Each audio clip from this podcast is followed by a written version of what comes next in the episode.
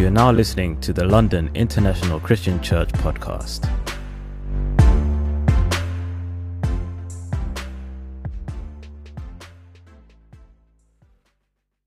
Christian, just like being in a garage, doesn't make you a car. You've got to do something with God's grace if you want to be called a disciple and a Christian. Ephesians chapter 4, verse 11. It was he who gave some to be apostles, some to be prophets, some to be evangelists, and some to be pastors and teachers. To prepare God's people for works of service, so that the body of Christ may be built up until we reach unity in the faith and in the knowledge of the Son of God and become mature, attaining to the whole measure of the fullness of Christ. So God has appointed teachers, elders, deacons, evangelists, all kinds of people. And what is their purpose? To prepare us for what?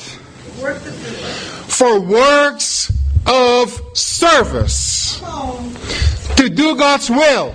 To have an impact. To make a difference. And that is what God's grace needs to motivate us to do. It's very interesting because if you read all the letters in the first three chapters of the book of Revelations to the seven churches, almost every letter starts how? I know your deeds. See, when we're judged, we're going to be judged on our deeds. Amen. How we lived, what we did. Contrary to what many people say.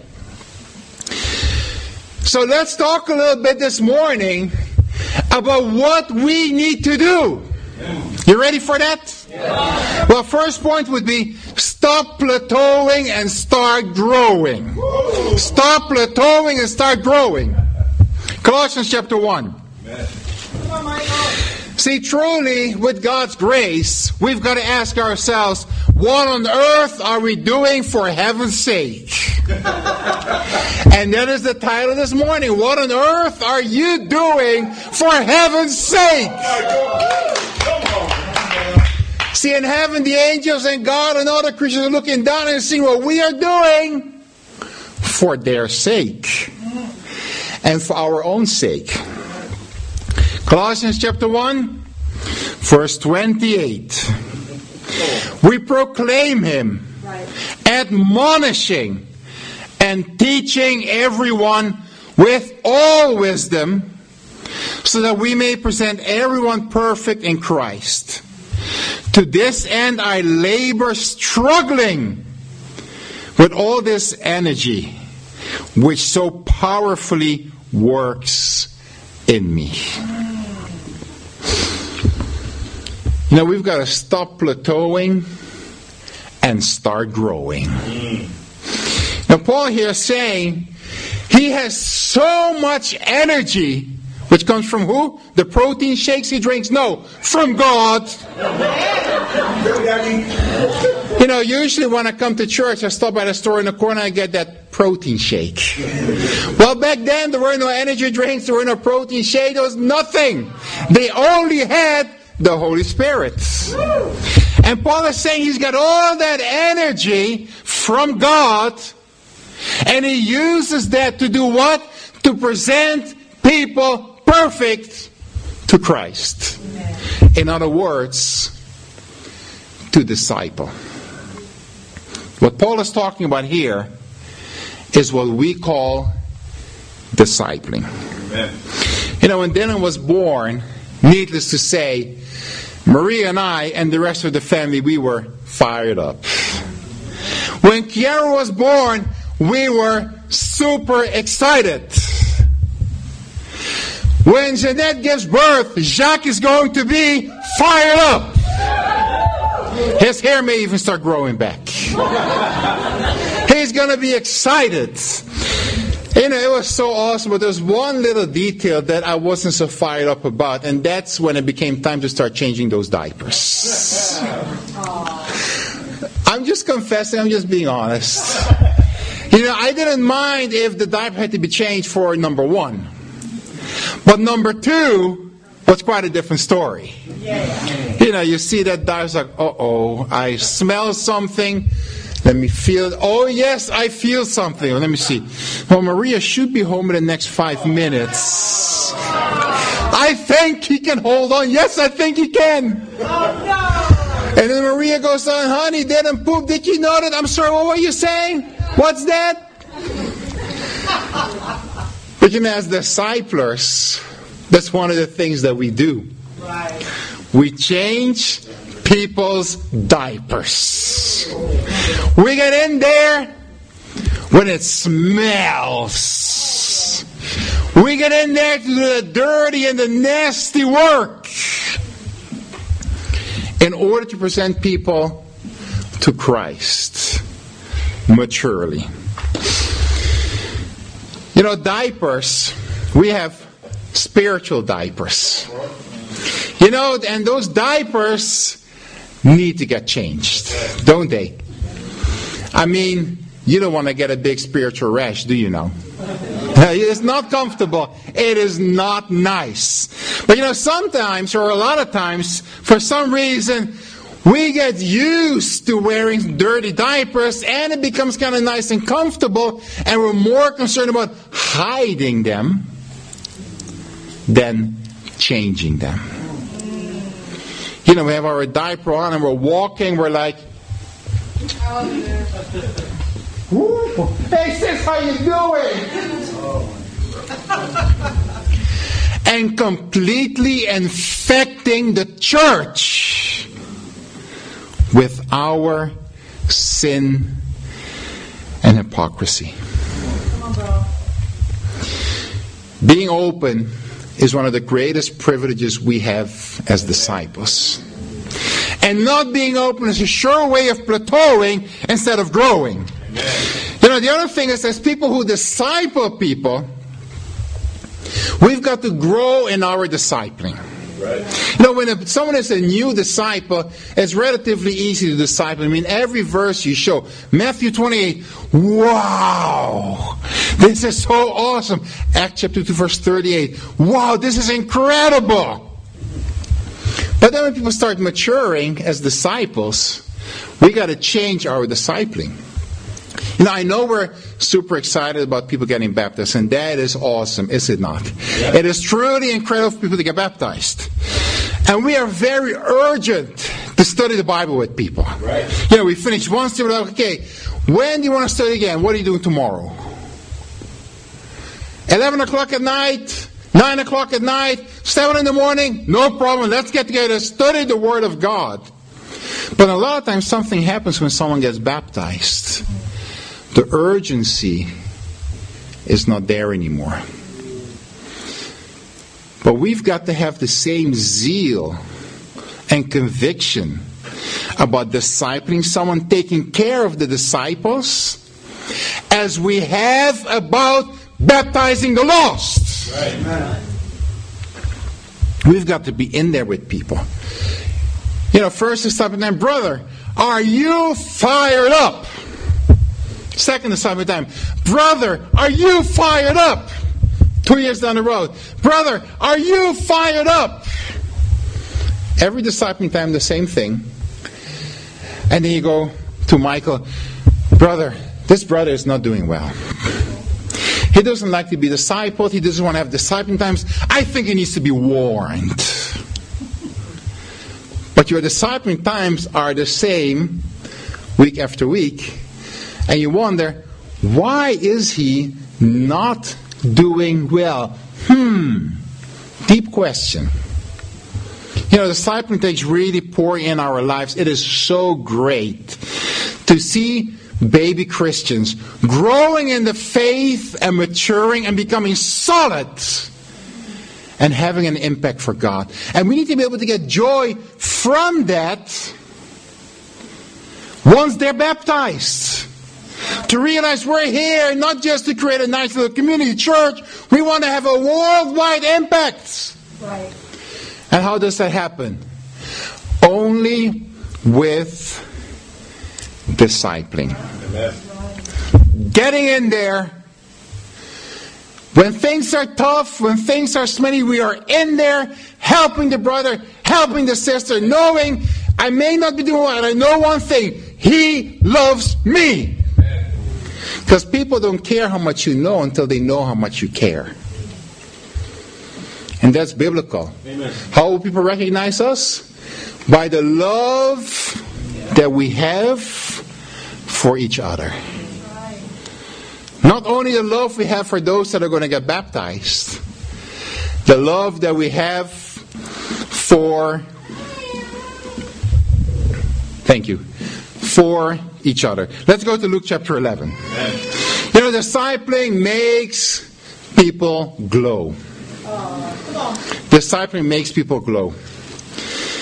I know that because I wasn't glowing for a long, long time until I finally got the courage to come up and move to England, to London, where I could get what? Discipling. Now, don't get me wrong, I believe Skype is awesome. It is awesome. But Skype is not the real thing. You can talk on Skype, you can see each other's pretty face and, and see each other aging, but you cannot walk with one another as Jesus did. And we've got to be glowing. And the second point is stop moaning and start glowing.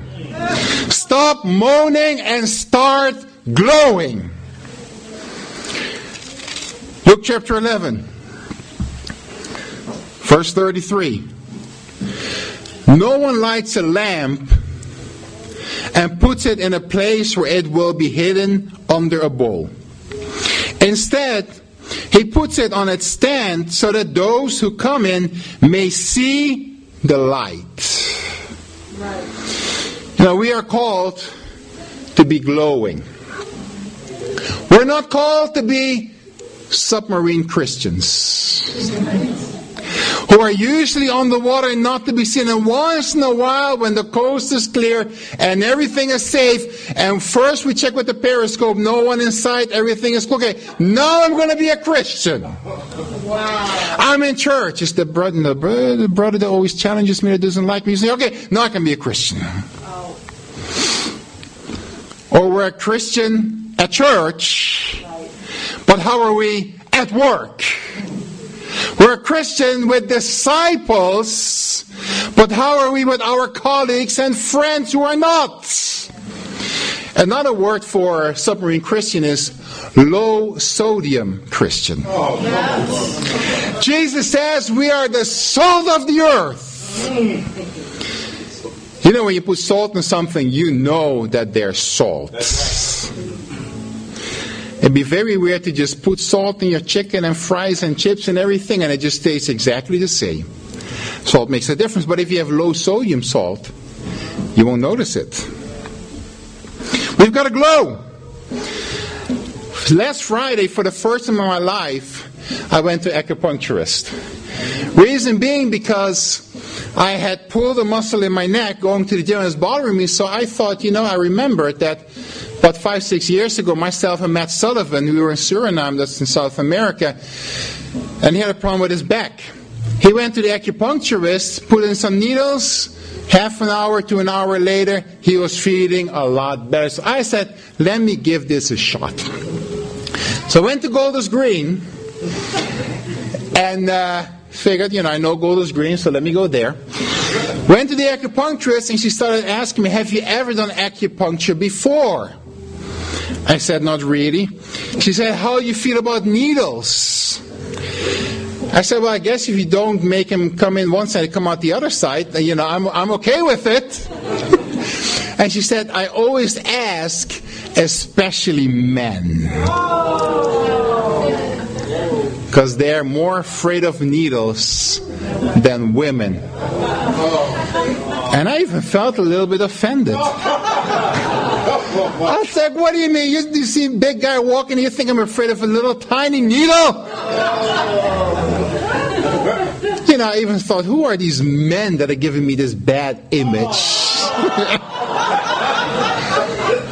and you don't have to stand up. We're not going to ask you to stand up if you're afraid of needles.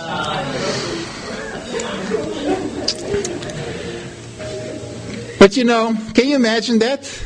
A big guy coming in, all strong, tattoos everywhere, shaven head, comes in and is scared of a little tiny needle.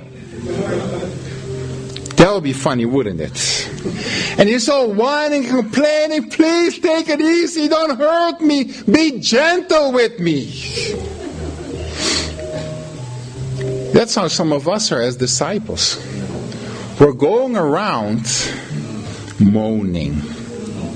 And I've been there. You know, I remember when I went to a leadership conference in the Philippines years ago, I was moaning so much I was in danger of being nominated for a Grammy Award.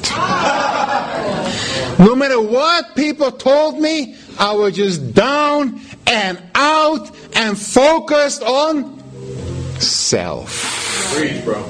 Now we all go through hard times saying, yes, we need to talk, we need to open up, and we need to share a tear or two. That's good, isn't it? I'm not someone who cries a lot by nature. But I remember the first time Maria saw me cry. It was when she was pregnant. She had lost a baby. And we were crying together. And all of a sudden, she starts laughing.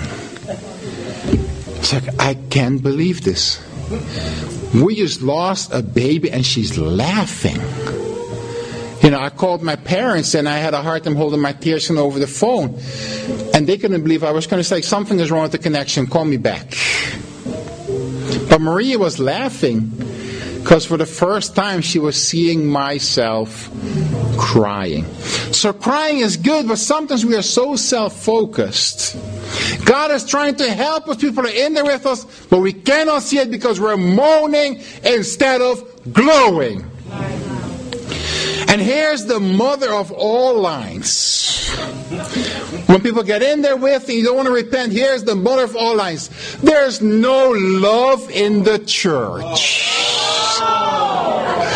Have you heard that? Have you been there? There's no love in the church. There is love, but you're too self focused to see the love. Come on, bro. It's like my kids. When they're frustrated, everyone is against me. You always think it's my fault. You like him better than you like me. Woo-wee.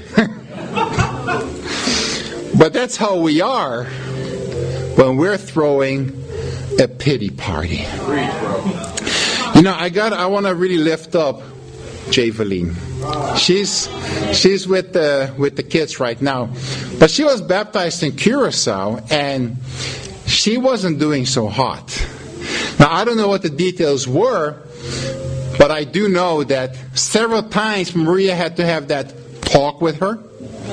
Like Okay, you decide now to live like a disciple, or you've got to make a decision. And I didn't know what they talked about, but I could walk by, seeing them in the corner in the living room talking, and you know, you know how it is when you're on the hot chair. You're just like, that's pretty much all you can do. You know you're being nailed left and right, and everything is true. So there's nothing you can say except But she made the radical decision to move to London. You know, sometimes people do things that completely surprise us. They think, oh, he's struggling. He's not going to want to do that. Well, ask him. You don't know until you ask. Well, she decided to move to London, England, for 10 hour flight from where she lived. Different language, different culture. She came and she's been doing much better here. See, here's the thing. If you are not doing what you're just going to make a radical decision to do what God wants you to do. And then times of healing, times of refreshing will come. It is great to see people grow. Yeah. If Michael Williamson did not get discipled, do you think he would be here? If Blaise Fumba did not get discipled, do you think he would be here? How did they mature? Through discipling. Right. How did they get here? By always being awesome and cranking and being perfect? Absolutely not. I've stunk it out so many times I could have competed with a skunk. But it's because I didn't give up, is why I'm here. And why didn't I give up? I just couldn't. It's like John chapter 6. Everyone left Jesus. Jesus turns to the 12. You want to leave me too? What does Peter say? Where do we have to go? Is that how you feel about the kingdom? Where do I have to go if I leave the kingdom? You know, that's that's what keeps me faithful. At times when I was just doing radio, I say, there's just flat out nowhere else to go. Now here's the thing. If you feel like there's somewhere else to go, you know you're on the spiritual border already. Wow. You know that your heart is being hardened. And you're close to falling away. The other thing is, how can I possibly turn my back to Jesus after knowing what he did on the cross? Wow. How can I tell Jesus, thank you, but no thank you? I'm really much happier doing this. Just can't do it. Can't do it. If you have any softness left in your heart, you will not be able to do that. So let's stop moaning and start glowing. You know, I had an encouraging talk with Rob last week. Now, Rob doesn't think it was encouraging, but it was encouraging to me. Now, Rob called me. He was kind of stressed out with work, and we spoke about that. And, and then he said, You know, I don't know what's wrong with me. I've been a disciple five weeks, and I haven't been fruitful yet. I was like, Bro, I appreciate your heart, but let's take it easy. yes, we need to be fruitful, but imagine if everyone is fruitful every five weeks. Forget about evangelizing the nations in one generation. How about doing it in five years? what if the standard was you got to be fruitful within five weeks? How many of us would still be in the church? But you know, it's just awesome to have a young disciple wanting to have an impact and feeling like five weeks I've been baptized. I have not baptized anyone. What is wrong with me? Come on. You know, I said, bro, appreciate your heart, but Galatians does say, do not give up in doing good, but at the proper time, you will bear a harvest. How about if you're studying the Bible? I remember my days studying the Bible. I was all stressed out with nowhere to go. And that's our third point. All stressed out and nowhere to go. Now that's how I was in the beginning, but luckily, eventually, I wasn't stressed out and I did have a place to go. Let's go to first, uh, First Peter chapter five, verse seven. You know, God really came here. His Son came to die for our sins, and the gospel truly is good news. Amen. Do you believe that? Yes. Do you believe it's good news? Do you believe it has done good for you? Yes. Has it changed your life for the better? Yes. Absolutely. And so we got to keep that in mind. God's word is good news. Now, it's bad news if you don't want to change. But it's awesome news if you're looking for a change, and want to change and adjust your life. So 1 Peter chapter 5, verse 7. Cast all your anxiety on him because he cares for you. Point number one. God is not a distant God. He's not a Greek God with a beard and a lot of muscles looking down really mean and angry upon the earth, seeing who's going to mess up so he can squash him like a cockroach. That's not our God. He cares for us. And it is so awesome for myself and Maria to be in London, having people around us that care for us. They're sincerely interested. And I know I can go to them, I can talk, I can be open, and I'll be challenged if I need to, but I know it will be in love. How much more does God care for us? Do you really believe that? Do you really know that God cares for you? That in all your struggles and your anxieties, God says, you know what? Cast them on me because I care. Matthew chapter 11. See, if we don't realize that,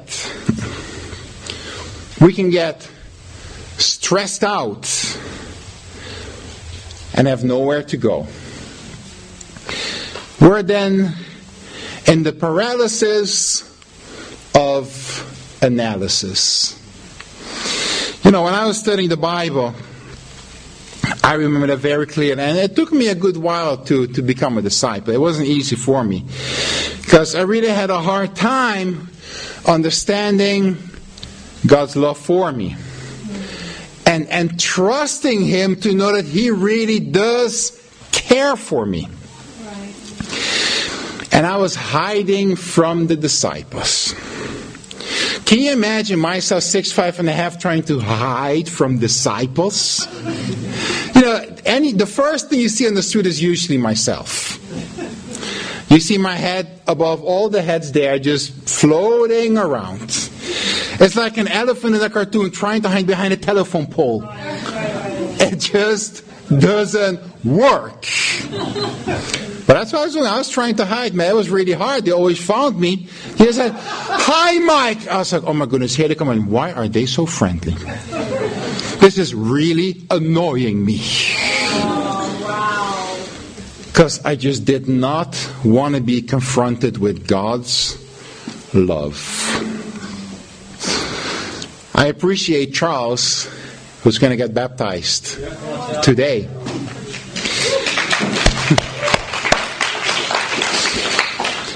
Charles, last week after service, I had heard many things about him, but never really had a chance to speak to him myself. So I went up to him. I said, Charles, my friend, how you doing? I was going to say, yeah, you know, I'm studying the Bible, but there's this thing really bothering me. Really, you can say, stressing me out. And there's a decision he had to make, which was part of his repentance, but it was hard for him to do, and I was just wondering what's going to happen if I do this. He took courage, he took faith, he did it, and God blessed. When we studied yesterday and the day before yesterday, I said, Charles, how are you doing? How did that thing go? He said, it went really well. I feel so relieved. And that's what I'm calling all of us to do. You may think this, you may think that, you may be thinking, but you don't know what my situation is like. You don't understand me, and maybe I don't, but God does. And He gave us instructions on what to do. Matthew chapter 11, verse 30. Amen. Actually, let's start in 28. Come to me, all you who are weary and burdened, and I will give you rest. Right. Take my yoke upon you and learn from me. For I am gentle and humble in heart, and you will find rest for your souls. For my yoke is easy and my burden is light. And I think as disciples, we've got to remember this also. Because sometimes I think we're more like, okay, we're going to study discipleship. And no, we got to be sold out absolutely. But sometimes we make the person feel like, man, you have got to deny yourself. You've got to carry your cross. You've got to do it every day. ah! Are you sold out? Instead of inspiring the person. Helping them understand one of the reasons we have to do that, carry our cross, is because the mess we're in is because we live for ourselves our whole life anyway. And now God is saying, let me take over. And the person goes away shaking and trembling, scared to death. We say, Bro, I laid him out. I slayed him in the spirit. You should have seen his hands trembling. I hope he becomes a disciple and I hope he's excited about it. No, that's not how people become disciples. How did Jesus do it? First disciples he saw of John the Baptist, they went and spent the day with him. Right. See, when Jesus called them, yes, he called them to leave everything they had, but he said, I have something much greater for you. Come follow me and get a much better, much more awesome and purposeful life. Remember, people don't care how much you know until they know how much you care. And as disciples, that's one of the first things we've got to show people how much we care. How are we recognized as disciples of Jesus? By the love we have for each other. Amen? When we forget God's grace, we forget how awesome God is and why we're doing what we're doing, things very quickly can become a burden. And again, speaking from experience. You know, if you've been a disciple 20 plus years, all the good, all the bad, you're speaking from experience. That's just how it is. And you know, when things become a burden, we don't realize why we're doing it. We don't have the right motivation. And it shows.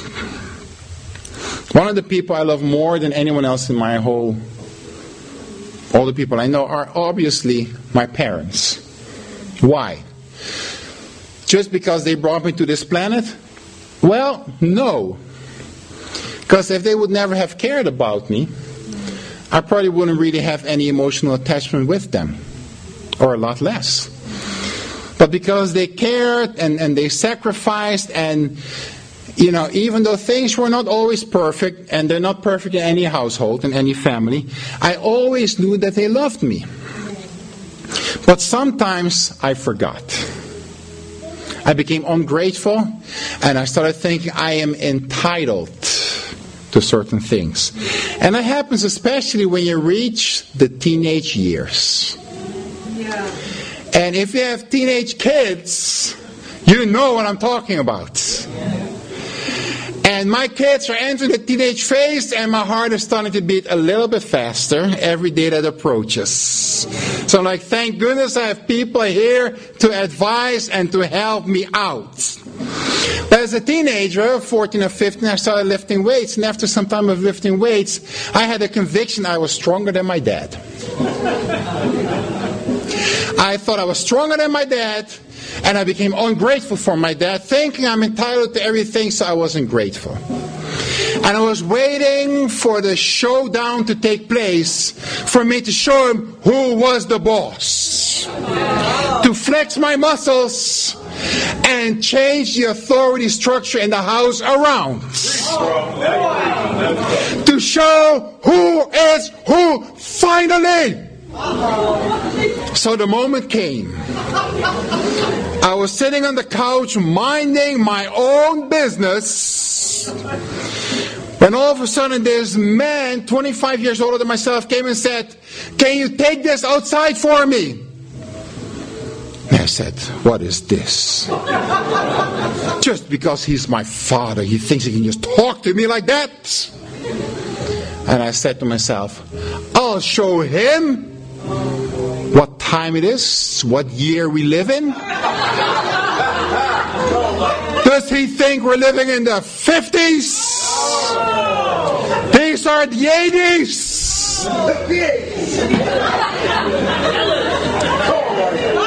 And I said, no. And my dad said, well, then you can leave the house. And I said, oops, I didn't think about that one. So, my dad put me back in my shoes right away, gave me a little dose of humility, and after swallowing my pride, of course, not doing it right away, because I don't want to show weakness. I got to give a little bit of resistance here. I got up, I took the thing outside. Why? I had become ungrateful, conceited, and had a completely unrealistic view of who I was. And I became rebellious. How is your heart today? Well, I can go up there, I can preach, and I can do this better. I can't believe he's been a Christian for 20 years. I'm tired of people telling me what I need to do. Why do they always ask me if I shared my faith, if I've read my Bible? This is so annoying.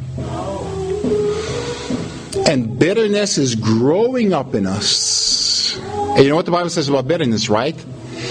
Defiles many.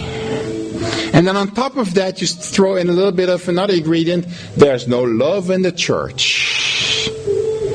Well, that's right. There's no love in your heart. And that's why you cannot recognize love in the church. And we've got to understand something here. We think we're critical towards a man. But read your Bible you see that we're not really critical towards men. We're critical towards God. Right. Ask Moses Right. and Joshua. Right. If you think you can do it better, be a disciple for 20 years, be fruitful, move around, then come and preach. Now, if you think you have good suggestions, amen, you bring it up, you talk about it with the right heart. What on earth are you doing for heaven's sake? That's the question we need to ask ourselves this morning, August the 11th. Thank you. We have an awesome church, guys. And even though we all struggle, it is so great to be. I really believe a lot of us do not realize how much we have. The people around us, the people leading us, people laying down their lives, people rising up, becoming strong disciples, people from all over the world wanting to come here. The movement that we are a part of. Where would I be if it was not for the movement? Where would it be if it was not for the kingdom? I don't want to think about it. Fact is, I'm here, we're here. Let's be motivated by God's grace. Let's think about what we're doing on earth for heaven's sake. Let us stop plateauing and start growing. Let us stop moaning and start glowing. Let us not be stressed out, resisting God's Spirit. Let us submit, be humble, be faithful, preach the words, be fruitful, love our brothers and sisters, and change this world and our generation. Thank you.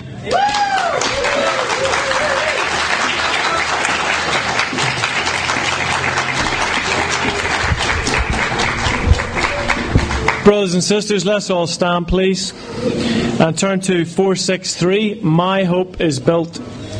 It's up on the screen there. 463. My hope is built.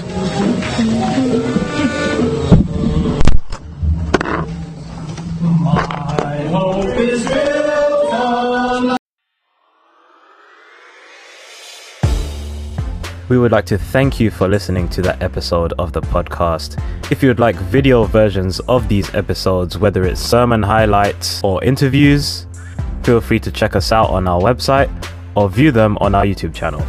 That's londonchurch.org.uk. That's L O N D O N C H U R C H dot. And for all other updates and information, whether it's services, events, or devotionals, you can find all that on our website also. Once again, we'd like to thank you for listening, and we'll catch you on the next one.